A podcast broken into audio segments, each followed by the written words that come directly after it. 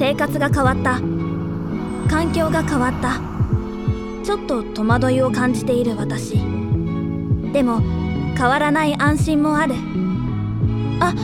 またあのオレンジ色のバスがやってきた。私がいつも乗るバスは明治産業のラッピングバスらしい。ラッキーシートに座れたらその日はいいことがあるんじゃないかと期待してしまう。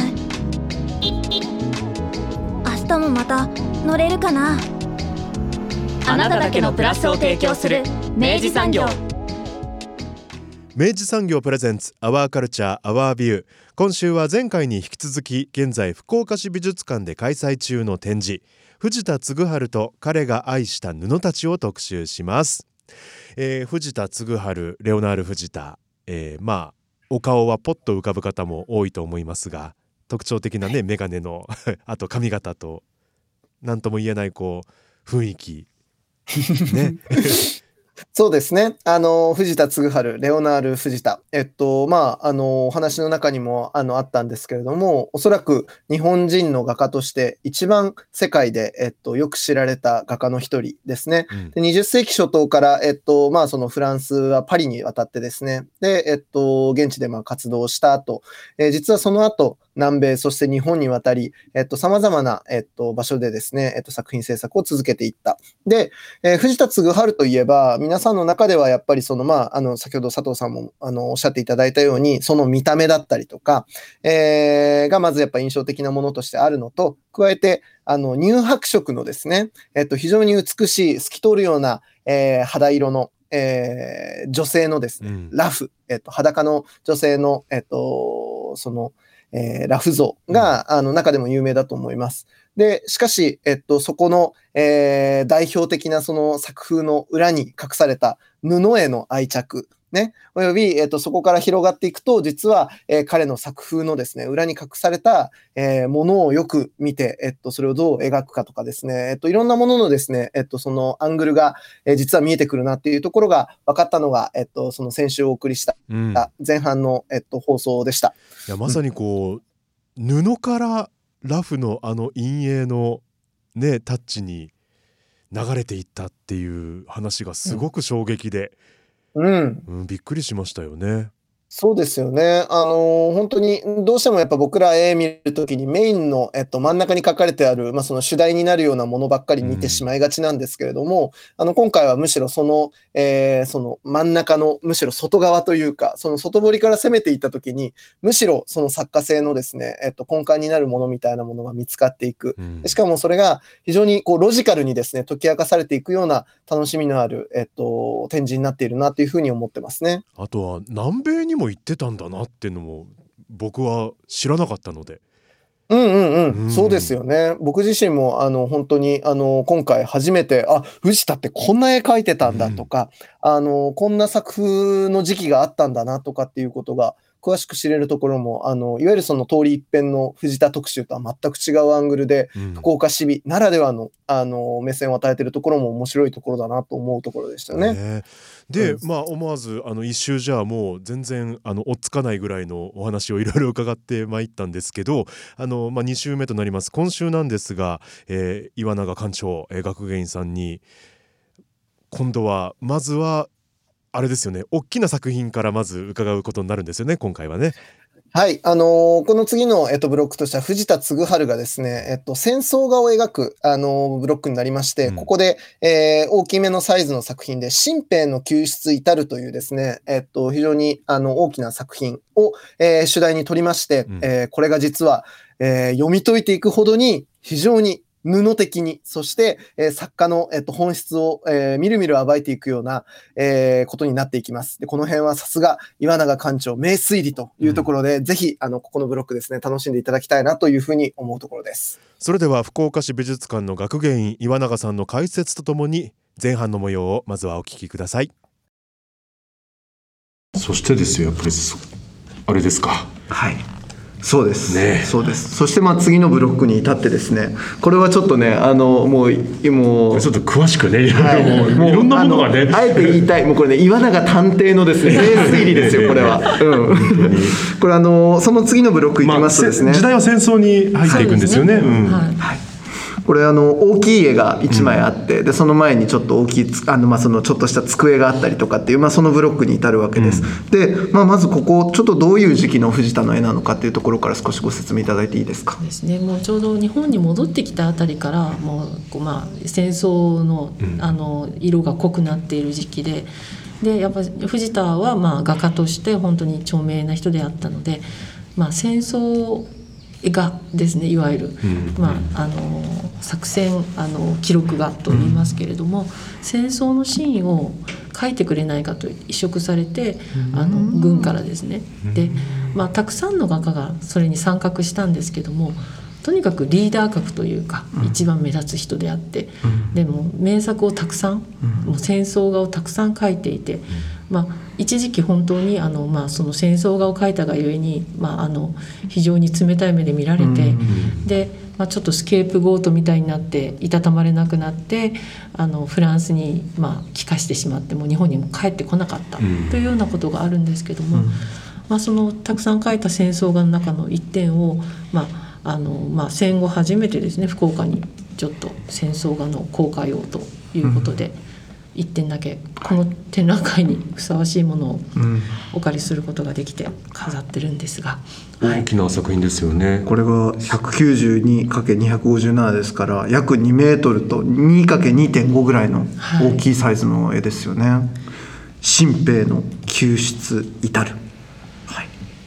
あのまあ普通は戦争画っていうとバトルのシーンですよね、うんうん、こう打ち合ってたり飛行機が飛んでたり、うん、戦艦がこう水しぶきを上げてたりとかそういうシーンなんですけど、これすごく特殊な戦争画で、うん、あのま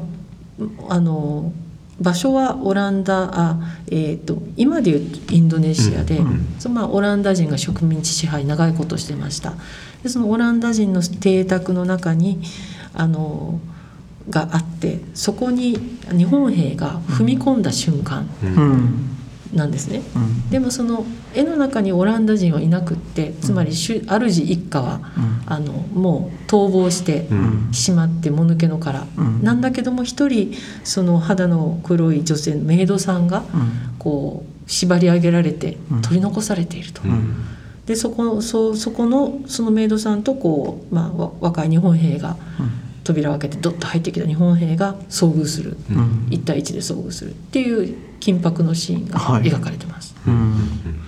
でところがまあここの、まあ、まずまあこの絵の、絵のディテールですけど、うん、あのちょっとまああのお得意の異常なまでの描き込みがまたここで炸裂しておりまして、結構いろんなことがこう想起されるようなあの場面になってるんですよね、これがね。ねもうあの何も解説がないですけども、うん、もう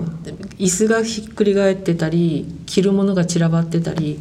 トランクが開けっぱなしで蓋もせずに置いていかれてたりして、うん、あもう何ももう大慌てで出てったんだなと、うんうん、で子供のおもちゃも転がってるので機関車の、うん、ちっちゃい男の子がいたんだなと、うん、であの、まあ、奥さんが使ったであろう兄弟が描かれてるんですけど、その前におしろいがバーってあの散らばってて、うんうん、あのお化粧の途中でもう落としたまんまもうお化粧もしないで出てったんだなと、うんうんまあ、あのその状況を描かれているものですごいいろんな状況が分かる、うんまあ、あと高い洋酒というかですねウイスキーとかの瓶が転がってて、まあ、裕福な、うん、あのこう小さい子供のいるあの奥さんを連れた家庭だったんだなというようなことがもう一目まあたどっていけば分かる、うんうんまあ、もういちまいのように本当映画のワンシーンぐらいの情報量をぐぐっと詰め込む、うん、で普通の、まあ、その要は絵画展だったりとかあのそういうことであれば割とふむふむなるほどねと、うん、そういう場面なんだなで一個一個あなるほどそういうふうにあのストーリーが見えるように描いてあるのだなまでなんだけどここが岩永探偵ですよね。いやそうですよね。あ、岩永布探偵です、まあ、布探偵としてはですね、はいあの取り残された、はい、もう猿靴をかまされてこうすごいあのひどいあの、ね、非道な感じで取り残されたまあ、肌の黒い女性がいて、うん、でこう頭をこう白いターバンでくるんでいて、うん、あいかにもメイドさんって感じ、うんうんうん、あのね、なんかあのアメリカ映画で出てきそうなメイドさんのイメージ。そうですね、こうあの風とともにサリルとかでね出てくるね、あのめ私も最初その人を思い浮かべたんですよ、うんうんうん、あメイドさんだなって、うんうん、で, でもあの私はまあずっとアジアの染色品の勉強をしてるわけですけど、はい、まあ、福岡市美術館あるいはアジア美術館とがある福岡市というのはね、うん、アジアにずっと、うん、あの目を向けてきたお土地柄なので、でその目で見た時に何か違和感がずっとあって、うん、な, なぜかと何が違和感かってよくよく考えると、いや待てよって、ここインドネシアの人こんな格好をしてるかなっていう、うん、なんかこう、うん、腕はすごい出してるし、うん、ひらひらのなんかフリル の,、うん、あのブラウスを着て、うん、でなんかもうドレスのようなスカートを履いていて、うん、こうじゃらっとこう首飾りをかけている、うん、なんか違うよねって、こんなピチピチの格好してる人見たことないなっていう違和感がどうしても拭えなくて、うん、はい、でやっぱりあのせんきゅうひゃくにじゅうねんだいとかさんじゅうねんだいのやっぱりメイドさんの衣装を調べたら、うん、やっぱりバティックの腰にさらっと巻いていて、うん、でゆるっとしたブラウスを着ていて、あので髪には別にそのメイドさんみたいなターバンしてないわけですよね。うん、いやこれだよねって、やっぱり他にも資料写真見たけど、うん、こんな感じなのに違うじゃんって、うん、あなたは誰？ね、インドネシアにいるはずのないメイドさんが描き込まれていると。でこのメイドさん誰だろう、でもどっかで見たことがあるって思ったら、うん、そのこのメイドさんは藤田がかつてブラジルで出会っていたアフリカ系の女性たちの衣装にそっくりな格好をしているっていうのに気づいたんですね。でその人たちはもうあのもうまあ、本当にその現地の宗教とかをそのままやっていて、でその時のお祭りの時にはこうターバン白いターバンを巻いて、うん、あの白いブラウスを着て、もう白いドレスのような格好をして、まあ、ジャラジャラっとネックレスを下げる、うん、でお祭りの時だけじゃなくて、まあ、あのストリートでね揚げ物というか食べ物を売るお姉さんたちは伝統的にその格好で売るわけですよ、うんうん、あこれだって藤田は、うん、あのかつてブラジルで気になって気になって描いた黒人の女性をここに持ってきたんだなって思ったんですよね。であの多分、まあ、ちょっと資料写真とかもね付き合わせて見てもらうと本当にそうだって分かっていただけると思うんですけど、でなんでアジア人描かなかったのって、うん、そうですね、なんでねインドネシアの絵なのになと思ったんですけど、まあ、その中でこの絵っていうのは実は本当にこう事実というよりはフィクションで、うん、もうもう自分のこう理念とか考え方を示すためのものであって、うん、要はここに書かれてるのってあの日本兵が日本がこうアジアを支配してる白人のね、うん、あの植民地支配をがあって、それから有色人種を解放しようとしてる絵なんだよ、うん、そこがテーマなんだ、うん、で有色人種の解放っていう時に結局藤田の中では、うん、その一番その代表としてねこうピタッとはまるのが、うん、アフリカ系の黒人だったんですよ、うんうんうんうん、でいかにもこう、まあ、衣装も明らかにこう 誰かが誰が見てもメイドさんっぽい部分がある、ターバン巻いてるし、で絵としてそれが一番成立すると思って、うん、あえてスイッチをさせた、うんうん、だからそこには明らかにその事実の脚色というか演出があるわけですよね。すごい大演出があるわけですよね。大演出ですよね、はい、ちょっとそれ聞いた時にちょっともう膝から崩れ落ちそうになりましたけど、ね、すごいですよね。うん、だからやっぱその戦争画的なもの、その要はあの日本がえっとそのまあある種その自分たちの戦争をまあどう人々に伝えるのかっていうお題の中で描かれる絵の時に。今さっきおっしゃっていただいたようなやっぱその自分たち日本人がどういうことをやってんだっていうことを、まあ、やっぱり画家ですから絵を通してしかものが言えないっていう時にどんだけの情報を、まあ、だしどういうメッセージを載せれるのかっていうことにすごい切実にやったんだなっていう感じがしますよね。そうですね、もともとやっぱ日本ってあの、まあ、あの人種差別撤廃条約とかを、うん、あの国連じゃないですね、国際連合か、あの、うん、戦前とかにも出していて、うん、でそれがすごく例えばアメリカの黒人たちにもすごい期待をされて、うん、あのこういたわけですね、うんうんうん、まあ、うまくそれでそれはあの批准できなかったわけですけれども、うん、やっぱりその日本人が黒人も含めてその有色人種を解放しようとしているっていう部分はずっとあったので、うん、まあ、そのそこにのっとってあのあのアジアだけの解放じゃないんだって、世界の有色人種の解放なんだっていうところを盛りたか盛り込みたかったと思うんですよね。ですよね。そのそういう、まあ、聖なる戦争であったということをここで主張するしたかった、そのための、まあ、戦争がだった、うんうん、それが、まあ、魚河岸のこのデザインのあの移りね、ちょっとこっちの方がいいんじゃないかにもちょっと通じるような、こうこっちの方が伝えたいことが、そうそうそうなんですよ、うん、あのそれがあの伝わる、それ多分見る人が日本人だけじゃなくて世界中の人が見て伝わるんじゃないかって、うん、思ったんじゃないかな。いやだからどこまで行ってもやっぱその、まああの彼のこの今回の展覧会で僕すごい感じるところは、その彼にとってのその世界の繁栄なんですよね、彼の絵画って。まあ当然ちゃ当然なんですけど、すごいそこにやっぱりこう自分が見えているものとか、自分が信じているものとか、自分が伝えたい世界のあり方みたいなものを明らかに、まあ本当に絵って当然あの自分で手を動かして描くので、あのそこに意図がないものは絶対ないわけですよね。でそれがこうな, なんだろう本当に紐解くように見事にこう ほ, どほどかれて、あ、なるほどなっていうのが分かったような展示でしたね。なんかやっぱりあの忠実、本当に自分の作りたい世界というのがもうこうきちっとできていて、うんうん、それをもう忠実に構築していく、うん、でこの人はあの多分絵空事は描かないというかですね、やっぱ見たものをきちんとデッサンしたものしか描かないっていうところがあるので、やっぱり実際絵空事の黒人女性じゃなくてブラジルで一生懸命描いたところから取ってくるし、で例えば家具調度品もですね、実はその植民地のなんとかのってインドネシアに取材して描いたかと思いきや、友達が持っていた洋風の家具を借りてきて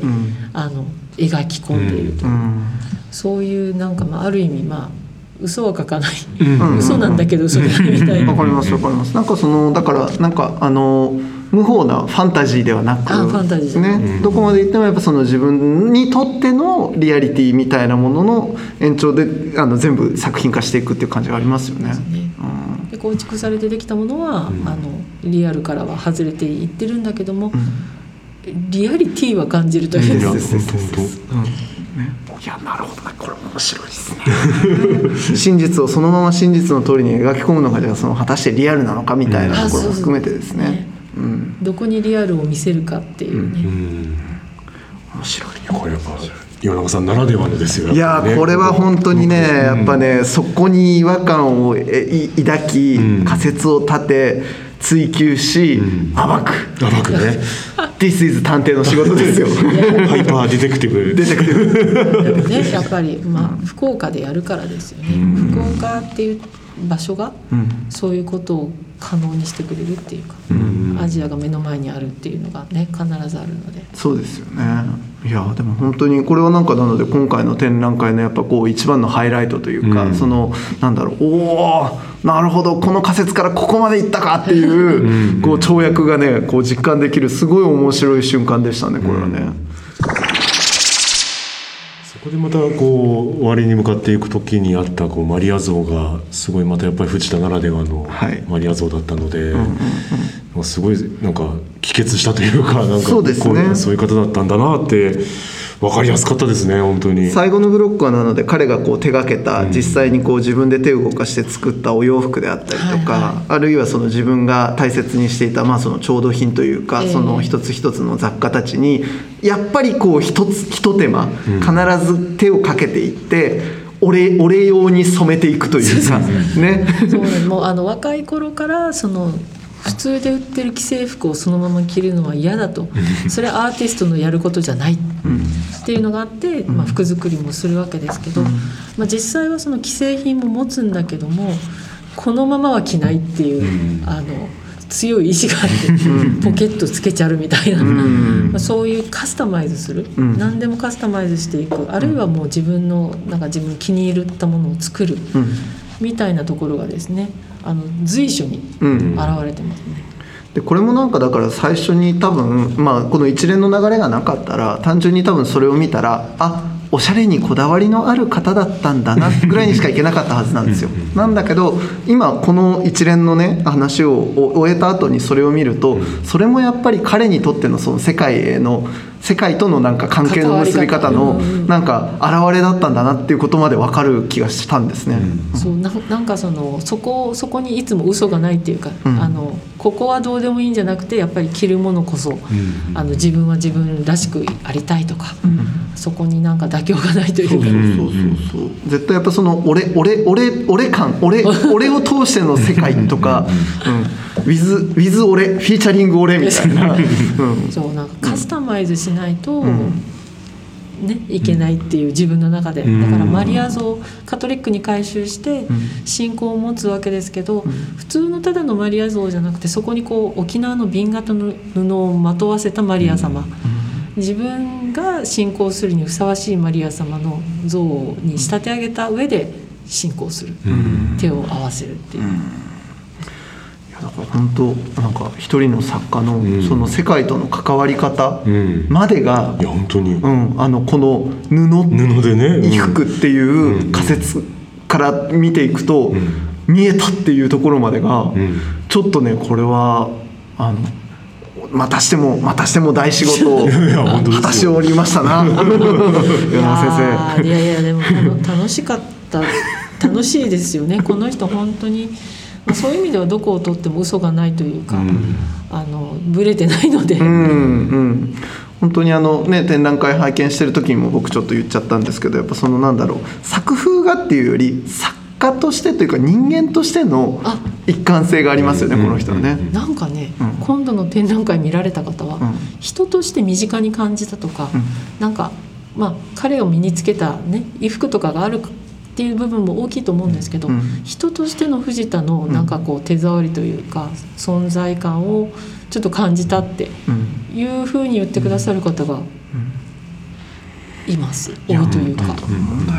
だからだし、あのこういう一回実感を持ってしまった以上さ、うん、じゃあ次やっぱり他のある作家、別の作家 の, あの絵を見るときに、うん、あれこの衣装ってとか、後ろに描き込まれた布の柄ってみたいなことにちょっと目が行くようになると、またちょっとこれ絵の見方面白くなりますよね。なりますよね、きっと。多分今まで見なかったとこが見えてくるというか、うん、見たくなってくるというか、うんうん、それこそその精度が上がるというか。いや本当にそうですね、ちょっと今布布布フォーカスでね、ギュッギュッとこうね、こうね当たってる感じがして、あでも確かに藤田がより好きになるというか、間違いないね、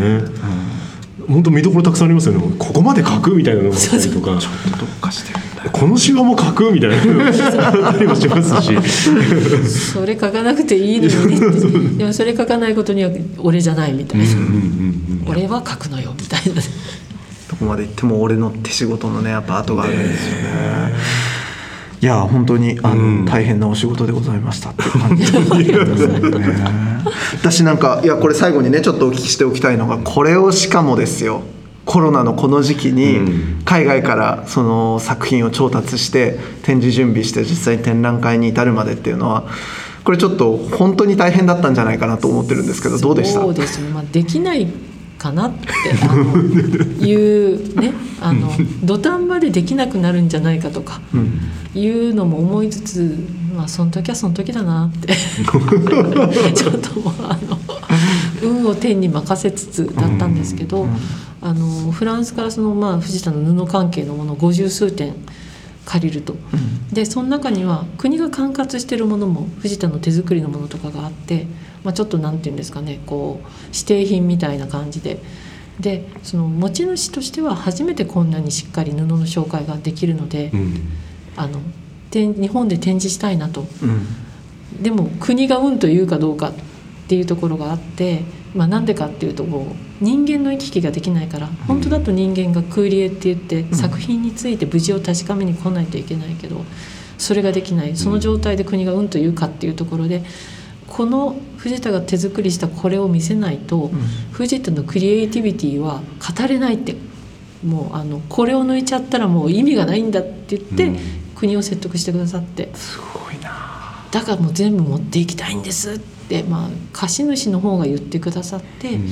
じゃあこう、まあ、いいでしょうと、その代わりあのオンラインで展示の様子をね、うん、確認しましょうとか、うんまあ、そういうことになって、うん、でも貸していただけたんです。なんかあの僕ブログで拝見したんですけど、あのその展示作業のリハーサルをなさったんです。ええ。あ、なるほどなるほど。いやもうなんかね、やっぱえこう映像でしか見てないから、はいはい、もたもたしてるとなんかすごく不安になるだろうと思って、うん、もうそれはもうなんかあのなんか自分の中でなんとかさんぷんかんクッキングじゃないですけど、はいはいはいはい、こう段取りよくこうテキパキとテキパキと危なげなく、うんうん、あの大事に作品を扱ってるように。あのあのオンラインにもお見せしたいなと思ったら、はいはいはい、やっぱりまずこれを置くよねこれを置くよね、そしたらここでいやじゃあ私がこれをあのあのもうね展示員さんに渡しましょうねとか、はい、やらないとちょっとあの不安だと思ってまずリハしましょうって言って初めてですけど展示制作の振り付けが決まっていたという立ち位置がすごいですよね。いやでもね、なんかそうやってやっぱその国を動かすほどの情熱を持ってですよ、やっぱりこう貸し出してくださる方に対しての、うん、そうそうそう、まあなんかね、もうそれはねこちらも答えたいし、うん、だからなんかやっぱりあのこれがちょっと不安なのって、これは例えばマリア像とかは首がねあのゆらゆらするからって言ったら、うん、こうわざわざ目の前でこうこの緩衝材を作りました、これをかませますよって言って見せながらこういうところまでして、うんなんかあもうこれで安心ねみたいな、うんまあ、そこはもうコミュニケーションですよね。そうですね。それをしないことには、まあそのね、向こうのこう信頼に応えたいなというか、うん、これだから今割とまあこうやってお話しされてますけど、うん、これでも実はすごいことだと僕思っていて、うんうんうん、あのにせんにじゅうねん以降は最悪クーリエなしでも展示を成立できたっていう一個その事例を作られたってことじゃないですか。ですよね、なんか多分福岡市内で初めてなんかオンラインで、うんね、やったオンライン施工ですよ。やじがもう時差があって